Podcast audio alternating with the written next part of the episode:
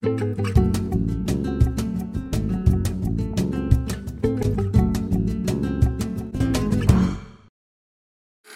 dias and welcome back to yet another edition of the Metropolitan Culture Corner. This is our first edition of 2024. Happy New Year, and I hope that your year is off to an incredible start. I mean, I know it's only been going on for a few hours at this point. In this first interview of the new year, we go behind the scenes with visual artist and jewelry maker Stephanie Barbié. Born in Agen, France, she has lived in Barcelona since 2004 and opened her current studio space in Gracia in 2016. A jeweler by training, but a lover of interior design and art forever, she decided to combine her two passions by creating jewelry that goes beyond the limits of the body, unique decorations for the interior spaces where we spend much of our lives. Both her works of art intended for your walls, as well as those intended for your fingers, wrists, necks, and ears, were created with beauty, functionality, and sustainability in mind. By employing special materials, created by recycling old books and other objects that she finds on the streets of Barcelona. Whether it's a custom wedding ring or a wall hanging, each of her pieces is one of a kind and is made with the idea of bringing light, color, and an extra touch of happiness to the everyday lives of her customers. She was also part of the artistic group coordinated by Silvia Valls called Joyas Sensacionales for approximately 12 years. This group's expositions had a significant impact on the world of jewelry making in the city of Barcelona. Please welcome Stephanie Barbié to the Metropolitan Culture Corner. Since the beginning, I think I make jewels for your home more than just decoration object. For me, it's the same. I think how you decorate your home is a way of showing yourself. Also, it can make you feel good in the morning. You wake up and it's nice in your house, and then it's almost the same than wearing some kind of clothes and put on some makeup and put some jewelry to go out. You do it because it makes you feel good. And I believe that your environment, your house, is also a way of making you feel good. And I always had this connection with decoration because my father is a, an architect. Actually, I made one year of architecture. I always grew up with my grandmother. She was amazing with her house and she always was changing the furniture around. And not only for people when they are coming around, it's more for you. So I hope with my work can give that to people also to have a little bit more fun and a little bit of shiny thing in their house so their life is a little bit more shiny also. So, hello and welcome to the Metropolitan Culture Corner. Thank you for being with us today. Thank you for having me today. I'm very happy to be here.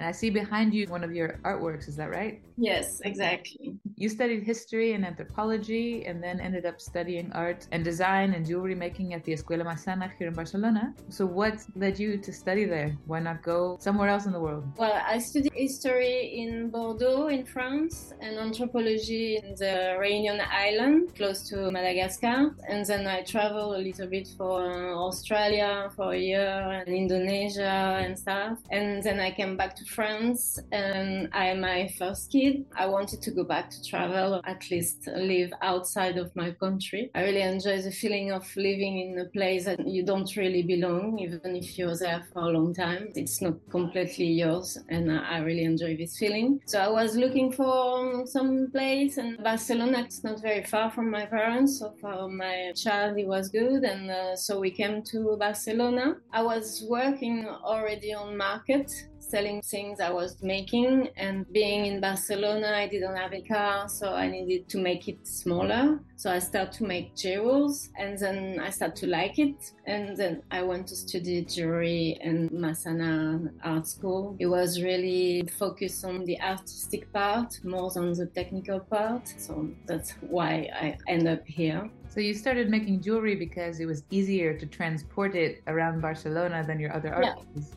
Yeah, exactly. Because before that, I was making like mirror or furniture or bigger art.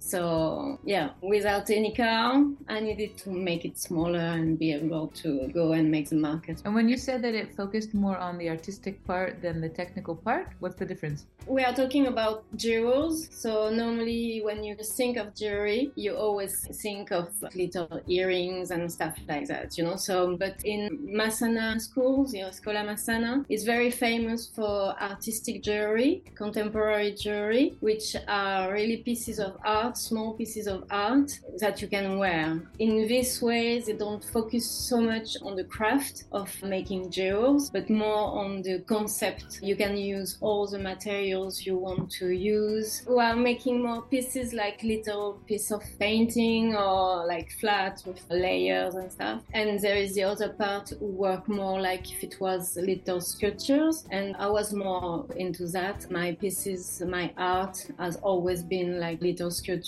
And very soon I went to movement. So all my brooch or necklace were with some kind of movement inside. So while you were wearing it, it was always changing and adapting to the movement of the people wearing it. And I really enjoy the connection between the body and the jewels. When did you start making jewelry out of the pages of books and all these other found materials? I mean, was this a creative inspiration or did you want to try to make your work have less of an environmental impact? So I studied in Massana, and actually, when I studied in Massana, I was pregnant with my second child. So I worked until the end, until I gave birth, and uh, then I had the baby. And my teacher, she just opened up some classes in a workshop in Gracia, a new workshop, and she told me if you want to, we've got this class every week. You can come and be with us. So I start with her. So we did that like if it was a really a course during six months, and we made an exhibition at the end of the six months. And actually, people were so impressed. They really liked the idea. So this class just changed into a group of jewelers. This teacher, she was giving us some concept every two or three months, and we all had to work and make some pieces for this concept, like two or three pieces. And then we had a day where we were sharing what we did all together. And then we made exhibition, and I did that for 12 years or something like that. So it was every three months working on a new project, a new concept. In one of those work I had to do, I started to work with book pages and with resin because that's my first material. I was already working with resin before starting jewelry and I was teaching how to work with resin. So I started to make with the book and the resin and make some pieces with that and it all started there. So yes, it was not really because of thinking of the low impact of the environment, but then it started to make sense more and more. And because I always get things in the street, you know that in Barcelona there is day in the week that you can leave your old furniture or what you have in your house that you don't use.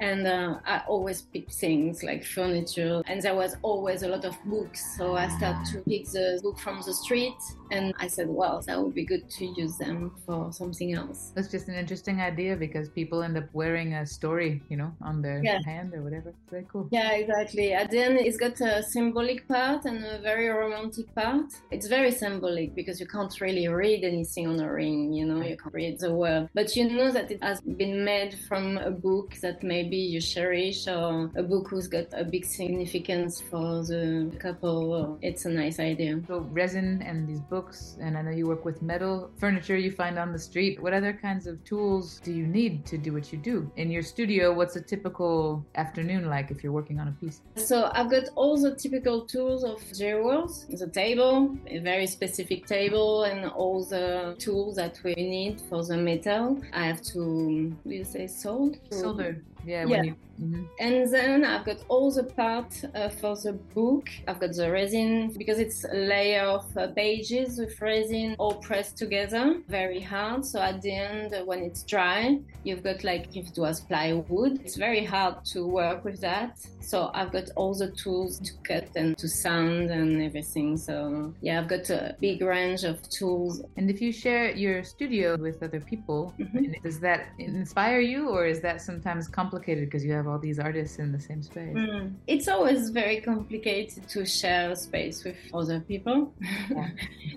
it's um, I studied anthropology, but I still have trouble with with uh, other people. Everybody is a world in itself, so sometimes you find a, a way to work together. But uh, we all have different schedule, so it's also nice because my work as an artist is very lonely in a way, which I love because I can be on my own all day and in my own world, and I don't have to worry about anything else. So I really love it.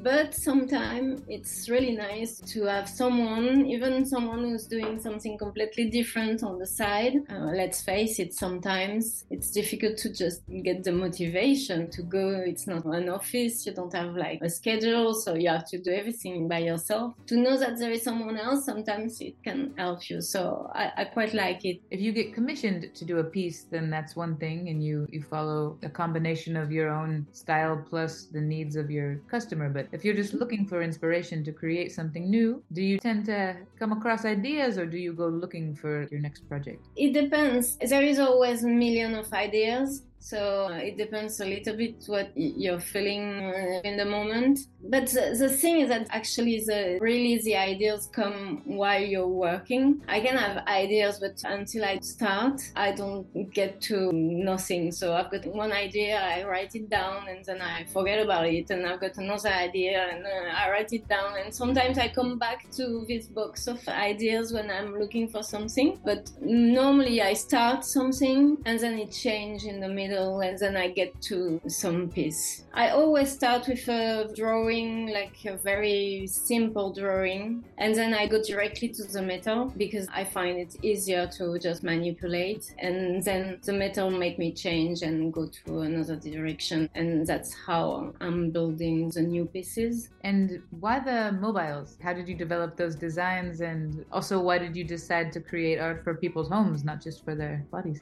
As I told you while I was making contemporary jewelry, I'm starting to get obsessed by the movement. I always had like little things that could move, and so I was working on the balance, and sometimes I wanted it to spin. And even if in contemporary jewelry it can be a big scale, you're still a little bit reduced. So I wanted to go a bit bigger, like more sculpture, because my work always has been like little sculpture, and I wanted to make it really more sculptural and so it's very strange because I made this collection of earrings with brass and paper because the paper is really light, so I could make very big earrings. And uh, from there, the shape, I just started to put them in mobile. I guess the mobile come from the collection of paper jewelry actually, and now they are in brass and there is some part in paper. And I like the way that when I am making the mobile, the construction of the mobile. It comes from the body all the time. You have to, to find the balance with your body. Another way of putting myself into the work so, what is your favorite part of making a piece? Is it the actual sitting down with the tools and the metal and the paper and the resin, or is it seeing the reaction of people? Yeah, it depends. For the mobile, my favorite part is when I'm building it. Like everything is already done, all the pieces are sanded and polished, and everything nice. And then you build it and you find the balance of everything, and then you hung it up and it's just like it starts moving freely and that's a very peaceful moment. I love it. Uh, with the jewels if it was um, a unique piece that i did for so long it was more the moment of looking for something and trying to find this moment that you say ah it's going this way. Because it takes a long time to get to the point that you know that okay here i'm going this way. At the beginning you just have some elements and you put elements and then you change and then it doesn't work and you want to do that and it doesn't work and, at some point there is something very evident which is i wouldn't say orgasmic but it's this uh, this um, high that you get and you know ah it's here. And then you just pull the cord and you go that's a very good moment. And then the rings the paper rings or the earrings. Yeah it's more the reaction of the people when they wear them or they put them for the first time. And yeah i like this feeling. You're making things and sometimes at some point if you're in a market or someone comes to your shop to buy something or someone send you a review or something you get the impact of it because all the rest is just you with your work and not knowing what is going to happen. So, yeah, it's very amazing when you see the reaction. You go to markets, you have your studio, and you also have a store online on Etsy, right? So, How do most of your customers find you? And how has the internet changed what you do? Has it changed it at all? Oh, yeah, it changed a lot.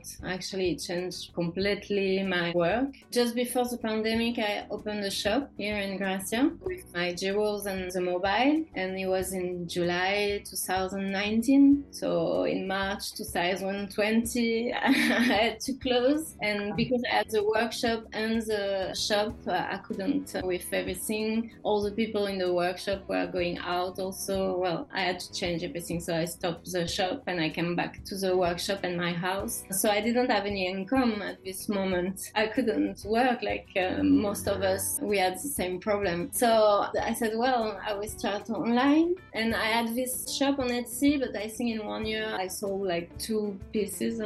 So I was not very sure if it was to work. But I said, well, I don't have any other options. So I started Etsy. I put the picture of the mobile and I start to learn how to sell online. And then I just enter in a rabbit hole. Like I didn't know anything about anything.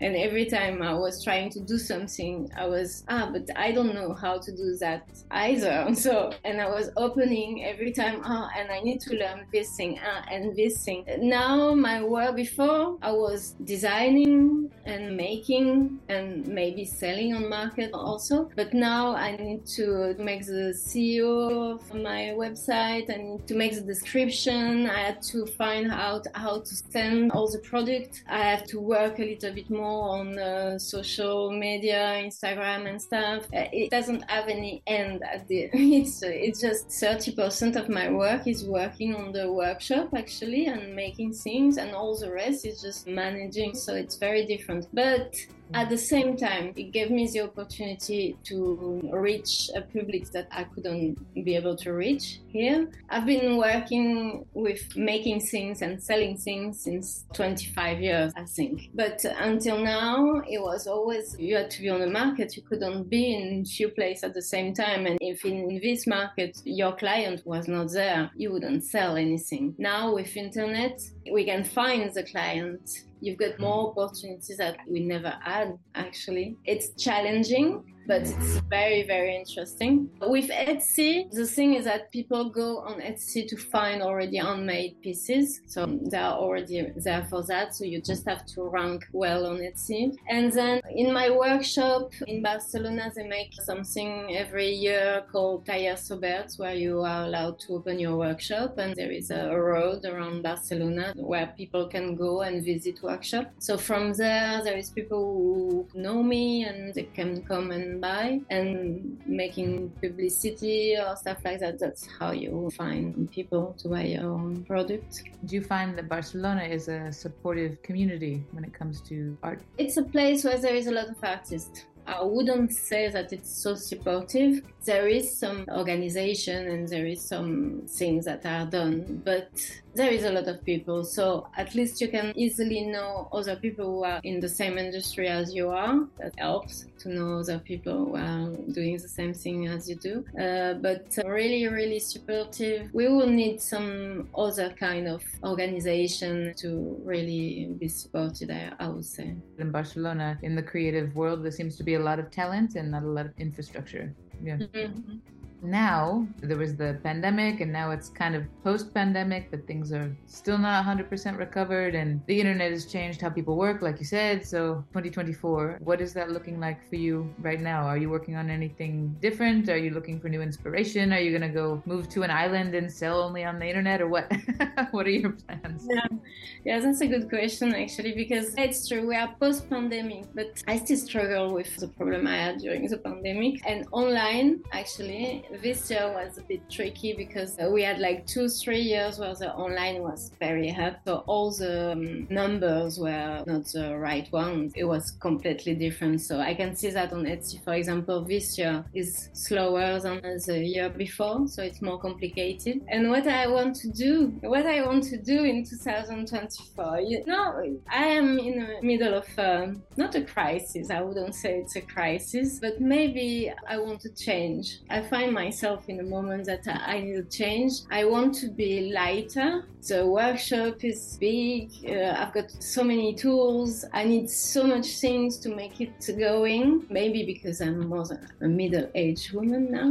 So maybe I, I need to go back to something a little bit more lighter and warm everywhere, maybe. So um, I am starting to change a little bit my project, make things smaller again. And I've got a project completely different, but I'm very animated. I'm very happy with it. So I think there will be some change in 2024. It's already started, but nothing is completely up. But yeah, I'm in a moment of changing uh. Actually, I think a lot of people feel that way right now because people thought they knew where they were going, and then the pandemic, and then after the pandemic. And I think a lot of people are very tired.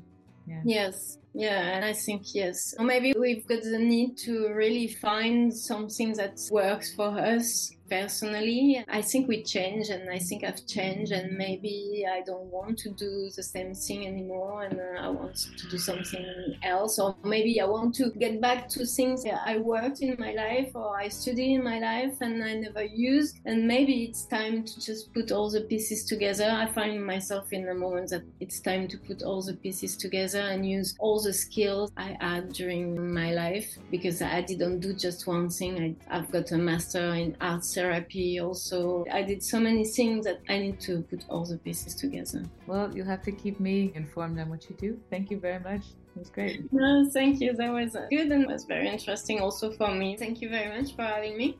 No, you're welcome. It was great. Thank you so much, Stephanie, for sharing your work as well as the philosophy behind your work with us here on the Metropolitan Culture Corner. So, if you live in or are passing through our beautiful city, you can reach out to Stephanie and make an appointment with her to stop by her studio and check out her work in person. And in fact, you can check out the creations of most of our interviewees here on the Metropolitan Culture Corner because they all live and work right here in Barcelona. In case you don't know who else I'm talking about, you should check out the interviews from the past almost four years now. We've featured all kinds of fascinating people with really exciting careers and with inspiring perspectives on art, on culture, on food, on everything that basically makes up our human existence. So, so if you've missed any of these interviews dating back to March 2020, I would highly recommend taking the time to watch at least a few of them.